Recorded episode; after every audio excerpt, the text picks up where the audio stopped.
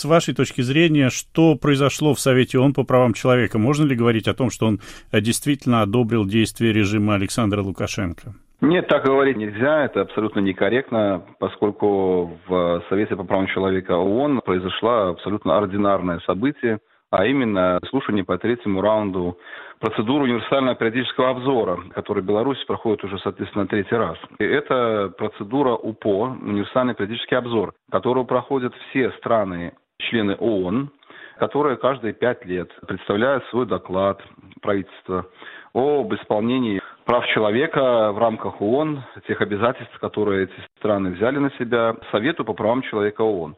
И в Совете по правам человека ООН происходит так называемый интерактивный диалог, в результате которого делегации членов Совета по правам человека ООН, то есть это делегации представляют страны, они высказывают свои рекомендации тому или иному правительству о улучшении, изменении ситуации с правами человека. Это происходит все в дипломатической манере, поскольку делегации представляют МИДы, конечно, из всех стран. И это уже третий раунд, и по результатам этих, этого интерактивного диалога сам Совет по правам человека как таковой, он никаких решений не принимает, и никаких там голосований, как за резолюцию, которую голосовали, например, в сентябре, когда были слушания по ситуации в Беларуси в рамках сессий Совета по правам человека ООН. Тогда, да, было голосование, и там было сколько-то за, сколько-то против. Или когда это происходит ежегодно, когда представляет доклад спецдокладчик по ситуации с правами человека в Беларуси, и там идет тоже голосование Совета о продлении, непродлении мандата и принятии резолюции.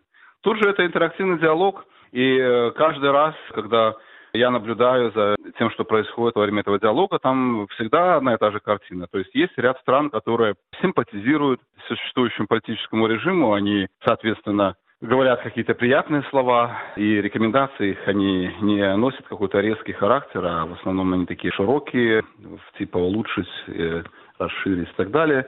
Ну, а есть ряд стран, которые более критически относятся к ситуации, и они, соответственно, делают рекомендации более конкретные, более прямые, как реакция на те проблемы, которые актуальны в конкретный момент. Но вот э, вчера делегация Европейского Союза, ну и не только, э, ряда стран и Латинской Америки, и стран, которые не входят в Европейский Союз, европейских, типа Норвегии и других, говорили о первоочередных рекомендациях, как мы их называем, белорусское правозащитное сообщество, потому что мы их выработали и как раз накануне провели довольно большую работу по адвокации как раз этих рекомендаций, то есть проводили онлайн такие сайд-ивенты для делегаций Совета, где, в общем-то, делали апдейт такой короткой ситуации, которая сейчас у нас произошла, и эти озвучивали первоочередные рекомендации. Так вот, среди них были названы и освобождение политзаключенных, и расследование всех фактов пыток и жестокого обращения, и ратификация присоединения ко второму факультативному протоколу к Международному пакту о гражданских и политических правах, то есть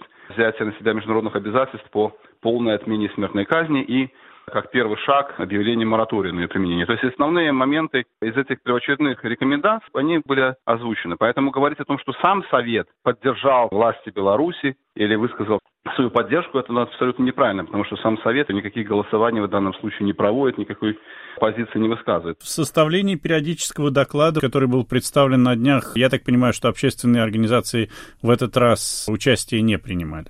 Они в нем никогда не принимали участие, поскольку в идеале предусматривается ситуация, что в рамках процедур этот национальный доклад он действительно готовится с участием местных правозащитных организаций.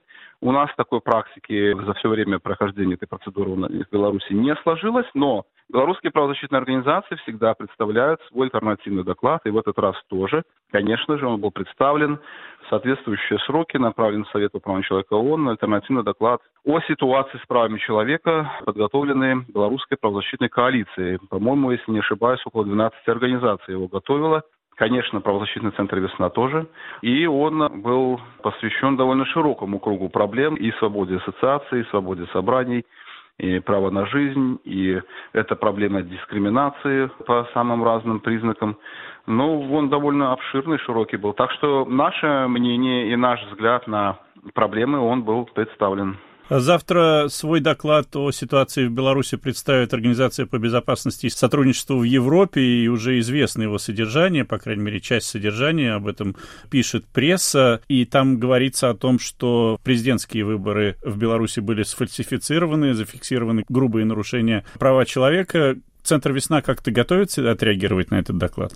Центр «Весна» очень активно работал на международном уровне с целью запуска московского механизма. Это то, что мы адвокатировали в Брюсселе и в других местах с помощью наших партнеров, международных организаций, в том числе и FADH, Международная федерация за права человека, в которую входит «Весна» и вице-президентом, собственно, который я являюсь одним из. Вот, поэтому мы очень рады, что московский механизм был запущен, потому что после того, что произошло в августе, даже не в августе, я бы сказал, с мая месяца. Оно усугубилось еще больше в постизбирательный период, но сами выборы проходили, в общем-то, на фоне непрекращающихся репрессий, давления и запугивания. Мы решили, что необходимо запустить как можно больше международных механизмов, насколько это только возможно, особенно учитывая, что Беларусь не является членом Совета Европы, и мы находимся вне европейской системы защиты прав человека. Все эти мониторинговые механизмы Совета Европы, они нам недоступны, как и недоступен Европейский суд по правам человека. Поэтому мы, конечно, активно работали в первую очередь в ООН. И, конечно, поскольку Беларусь является еще членом ОБСЕ, мы задумались о запуске московского механизма. Он был запущен, кстати, второй раз уже повторно по Беларуси, что характерно, наверное, это больше таких случаев не было. В 2010 году еще он запускался по событиям того времени 2010 года. Мы активно предоставляли все возможные материалы, которые у нас были уже экспертам, которые работали в рамках московского механизма. Мы подготовили целый совместный доклад, Назывался он «Беларусь. Постизбирательный период». В общем, там фокус, конечно, в основном на пытки сделаны и на право на жизнь, то есть где мы Предоставляем факты многочисленные пыток в отношении задержанных граждан, которые были от 9 по 13 где-то число вот в эти дни. Массово задерживали тысячи людей. По всей стране была одна и та же картина. Пыток, издевательств, унижения человеческого достоинства всевозможными формами в отношении задержанных. Все эти факты мы документировали. Весна имеет уже более 500 историй задокументированных, в том числе на видео, жертв пыток. Все это мы предоставили, и также информацию о применении непропорциональной силы и оружия во время разгонов демонстраций, в результате которых тысячи людей получили ранения, увечья, ну а как минимум три протестанта протестующих погибли.